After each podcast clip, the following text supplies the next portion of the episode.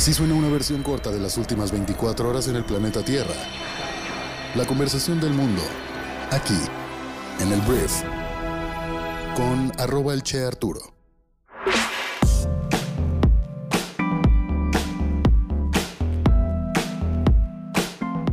Hola, muy buenos días, bienvenidos a esto que es el brief para este lunes 13 de septiembre. Yo soy Arturo y en el programa de hoy vamos a hablar un poco de política mexicana, hablaremos de la conmemoración del 11 de septiembre, hablaremos de nuevos estudios que nos hacen entender más acerca del COVID-19, un poco de negocios, política internacional y vamos a hablar de tenis porque tuvimos algunas finales importantes en el abierto de Estados Unidos. Entonces, si te parece bien, vamos a comenzar con el brief para el día de hoy.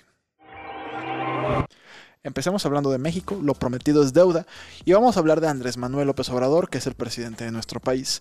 Porque Andrés Manuel hizo dos cosas extrañas este fin de semana con respecto al reclutamiento. Ese es un tema de recursos humanos. Primero, Andrés Manuel propuso a Quirino Ordaz Cope, el gobernador del estado de Sinaloa, como embajador de México en España, que no es poca cosa. Porque ser el embajador de México en España está toda madre. Es vivir en Madrid, diplomático máximo de México en otro país tan bueno como lo es España, pero al final la Secretaría de Relaciones Exteriores informó que la propuesta será presentada al gobierno de España conforme a las normas diplomáticas internacionales y posteriormente será enviada al Senado para su análisis y dictaminación conforme a lo dispuesto por la Constitución y sus leyes aplicables. Lo que es muy extraño a simple vista es por qué Andrés Manuel está reclutando a un puesto pues tan bueno a un exgobernador, bueno, próximamente exgobernador priista. Estoy seguro que hay mucha gente que se la ha partido fuertísimo por Andrés Manuel públicamente para pues consolidar la cuarta transformación y no le dieron ni cerca un puesto como ser embajador de México en España. Además estamos hablando de un priista, que es todo lo malo según Andrés Manuel que le ha pasado a nuestro país. Andrés Manuel elogió la gestión del priista en Sinaloa y anunció públicamente la invitación para que se sume al gobierno de la 4T. Y también dijo que podría invitar a otros gobernadores que están por terminar su mandato a integrarse a su gobierno, incluso si son del PRI o del PAN. Y apenas el día de ayer domingo anunció que va a invitar al gobernador panista Antonio Echevarría, el gobernador actual de Nayarit, para que se incorpore al gobierno federal. Entonces, no tiene sentido esto. O sea, ahora Andrés Manuel también es purificador, ¿no? De políticos. Lo que antes era malvado, si él lo aprueba, entonces ya es bueno. Es más, ¿no se te antoja irte a vivir a Madrid y vivir delicioso durante no sé cuánto tiempo mientras representas a México en una de las embajadas más cotizadas del planeta? Hay muchas teorías que ya están intentando explicar lo que está pasando con Andrés Manuel en estos momentos, pero aquí estamos para hablar de hechos, por lo que no me voy a meter a las teorías pero no está de más sospechar, ¿no? Hacer la pregunta, ¿por qué Andrés Manuel está metiendo a esta gente a lugares tan importantes? Hablemos de Estados Unidos. Y vamos a hablar del 11 de septiembre que se conmemoró el sábado, este día en el cual pues un atentado terrorista acabó con la vida de más de 3.000 personas en Nueva York y se cumplieron 20 años del ataque terrorista. Hubo un homenaje en Nueva York con diferentes políticos norteamericanos como Joe Biden, actual presidente, y expresidentes como Barack Obama, Bill Clinton. Donald Trump no se apareció por ahí y mucha gente dirá que bueno, así no le cae caca al pastel, pero bueno, al final de cuentas hubo este homenaje y más allá del tema eh, solemne, hubo mucho nacionalismo, me imagino viste en muchísimas redes sociales a diferentes personas y celebridades subiendo pues los mensajes y las fotografías de nunca olvidaremos lo que sucedió en septiembre, ¿no? El 11 de septiembre del año 2001. Más allá de la parte emotiva de todo esto, hay una noticia que tiene que ver con el 11 de septiembre porque el FBI publicó el sábado un documento recientemente desclasificado relacionado con su investigación sobre los ataques terroristas y si el gobierno de Arabia Saudita brindó apoyo de infraestructura a los secuestradores de los aviones que terminaron estrellándose en los monumentos, en los edificios en Estados Unidos. El presidente Biden emitió anteriormente una orden ejecutiva para desclasificar materiales sobre el tema luego de un impulso de 1.600 personas directamente afectadas por los ataques que exigían saber qué había pasado. El documento muy redactado, que es un resumen de 16 páginas de una entrevista del FBI en 2015, detalla los contactos que algunos de los secuestradores tuvieron con asociados saudíes, incluidos aquellos que les brindaron apoyo logístico en los Estados Unidos antes de los ataques, pero no concluye que altos funcionarios del gobierno saudita fueran cómplices del complot terrorista, que está en consonancia con las conclusiones del informe de la Comisión del 11 de septiembre del año 2004. Entonces, digamos que no es conclusivo, no se sabe realmente si el gobierno de Arabia Saudita estuvo coludido con en ese momento Al Qaeda, el grupo terrorista, pero pues bueno, se publicó este documento del 11 de septiembre. Hablemos del COVID-19 porque los estudios de los Centros para el Control y Prevención de Enfermedades en Estados Unidos destacaron la efectividad de las vacunas contra el COVID-19 disponibles contra enfermedades graves, incluso durante la última ola de casos impulsada por la variante Delta. El primer estudio encontró que las personas que no estaban completamente vacunadas en contra del COVID-19 esta primavera y verano tenían 10 veces más posibilidades de ser hospitalizadas y 11 veces más probabilidades de morir del COVID-19. El segundo estudio indicó que la vacuna producida por Moderna fue la más efectiva de las tres inyecciones en circulación, mostrando una efectividad del 95% contra la hospitalización en comparación con Pfizer del 80% y Johnson Johnson del 60%, aunque las tres se combinaron para una tasa colectiva del 86%.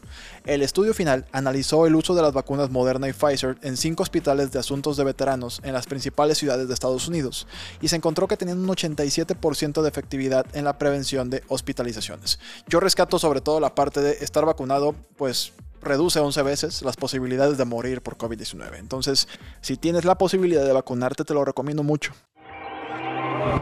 Hablemos ahora de los talibanes. Los talibanes son este grupo de personas que están ahora dominando Afganistán, que este sábado hicieron algo polémico por ser el mismo día del 11 de septiembre. Eh, los talibanes izaron el sábado su bandera sobre el Palacio Presidencial en Kabul, la capital de Afganistán, durante una ceremonia que marca el inicio del trabajo de gobierno del grupo en Afganistán, el nuevo gobierno.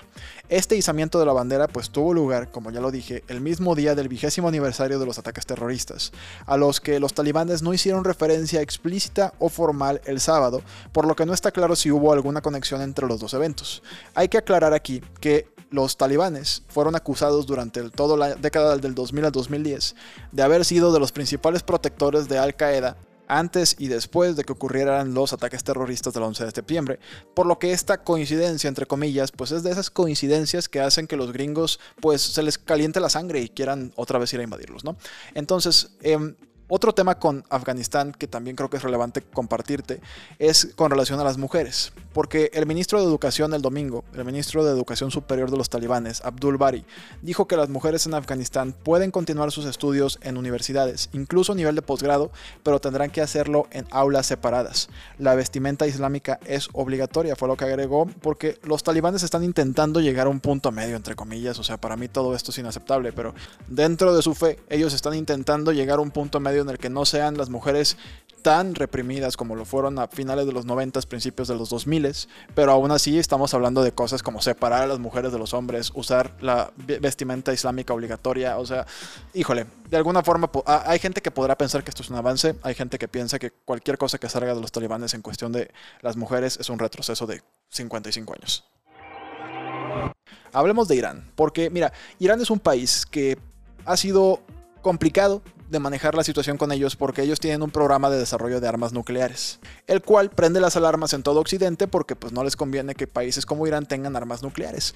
Entonces, ¿qué ha sucedido? Durante el gobierno de Donald Trump hubo una salida, un desmoronamiento de algo que se llama un acuerdo nuclear un acuerdo nuclear que em, nació en 2015 y que de alguna forma mantenía la producción de ciertos componentes con los que se producen armas nucleares a raya. Irán mantenía esa producción baja y a cambio pues no recibía sanciones internacionales y de alguna forma todo el mundo jugaba tranquilo. Entonces llega Donaldo, Donald Trump, el expresidente más naranja del mundo, y pues dice que Irán no está cumpliendo, se sale del acuerdo, restablece sanciones en contra de Irán, amenaza a otros países para que no comercien con Irán, y pues Irán también se pone entonces en un plan muy malo en el cual dice, bueno, entonces voy a desarrollar armas nucleares, ¿no? ¿Qué está pasando ahorita? La noticia es que Irán permitirá que el organismo de control de la Organización de las Naciones Unidas preste servicio a las cámaras de monitoreo en los sitios nucleares iraníes. Las discusiones fueron parte de un esfuerzo por reducir las tensiones entre Irán y las potencias occidentales que están trabajando para revivir el acuerdo nuclear. Entonces, la ONU dijo a principios de esta semana, de la semana pasada, perdón, que no se habían logrado avances en dos temas clave. Irán explica por qué se encontraron rastros de uranio en varios sitios nucleares antiguos no declarados y obtiene acceso a equipos de monitoreo para que la agencia pueda continuar rastreando el programa nuclear de Teherán.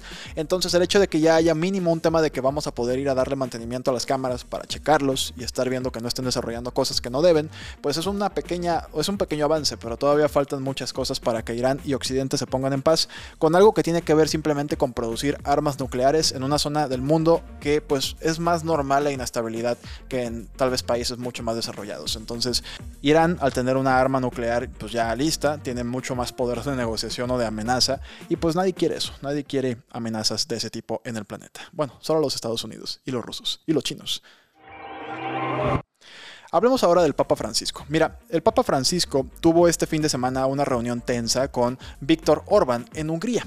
Entonces, Víctor Orbán es el primer ministro húngaro que tienen puntos de vista muy diferentes sobre la migración, con Orbán abogando por fronteras más estrictas y Francisco pidiendo una mayor ayuda para los refugiados en todo el mundo.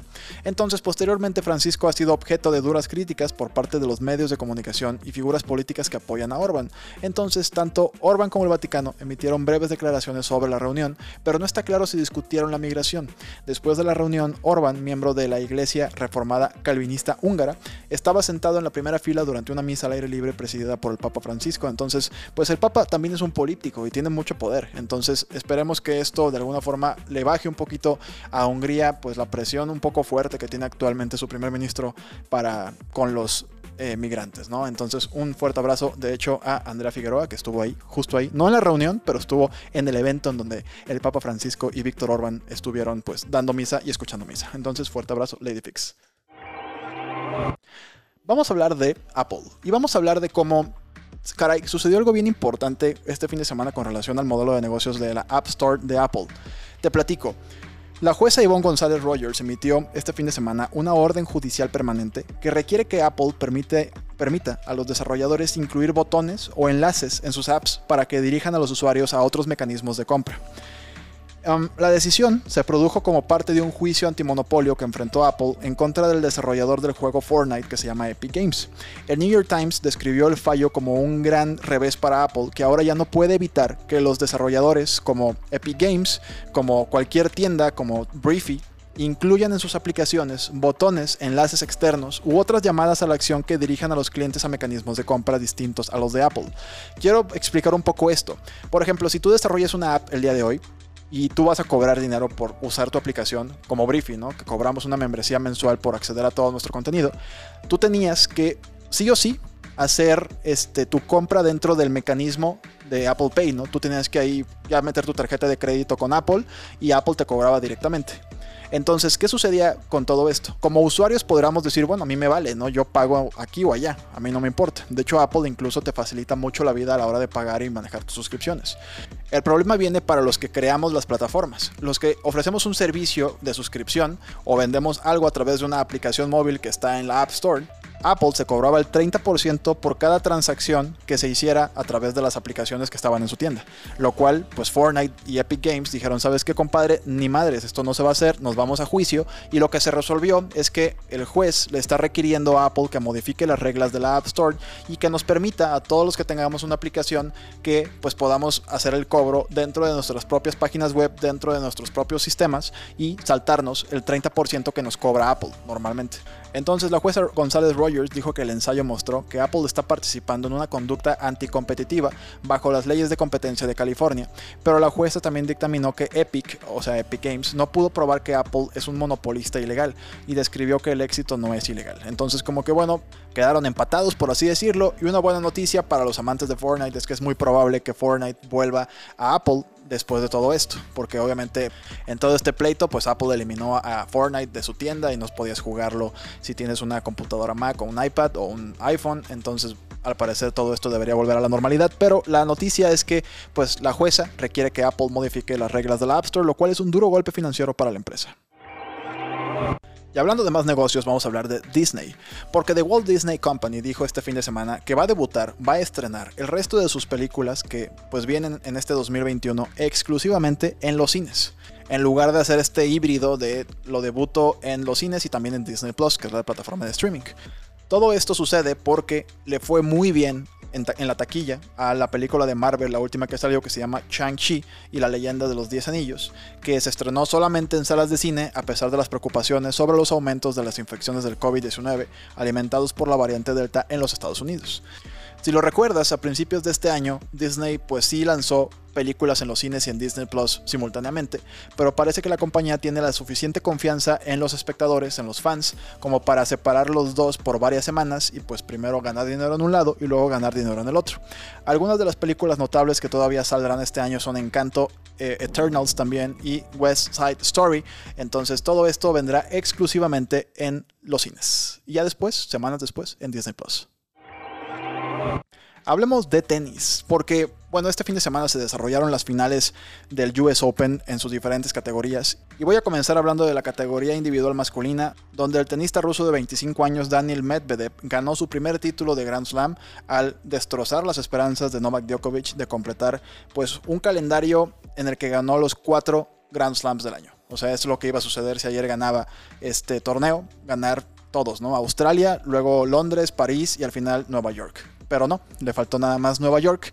Y al final el segundo del mundo, el número 2 del mundo, perdió sus dos finales de Grand Slam anteriores, pero bueno, ahora se recuperó para ganarle en sets seguidos a Novak Djokovic 6-4, 6-4, 6-4. La verdad estuvo muy cargado hacia Medvedev, estuvo impresionante lo bien que jugó el ruso y pues cómo hizo ver a Djokovic, que yo hace mucho tiempo que no lo veía tan desconcertado y tan incapaz de responder a lo que le mandaba el ruso del otro lado de la red. Entonces, con esto, el serbio de 34 años también se queda sin ganar su Grand Slam número 21 y eso lo iba a ya poner por encima en títulos de Roger Federer y Rafa Nadal en la batalla para terminar con la mayor cantidad de majors masculinos, pero bueno, por lo pronto no será este año, vamos a ver el siguiente año que depara el futuro para estos tenistas, pero por lo pronto Daniel Medvedev es el campeón masculino de Nueva York.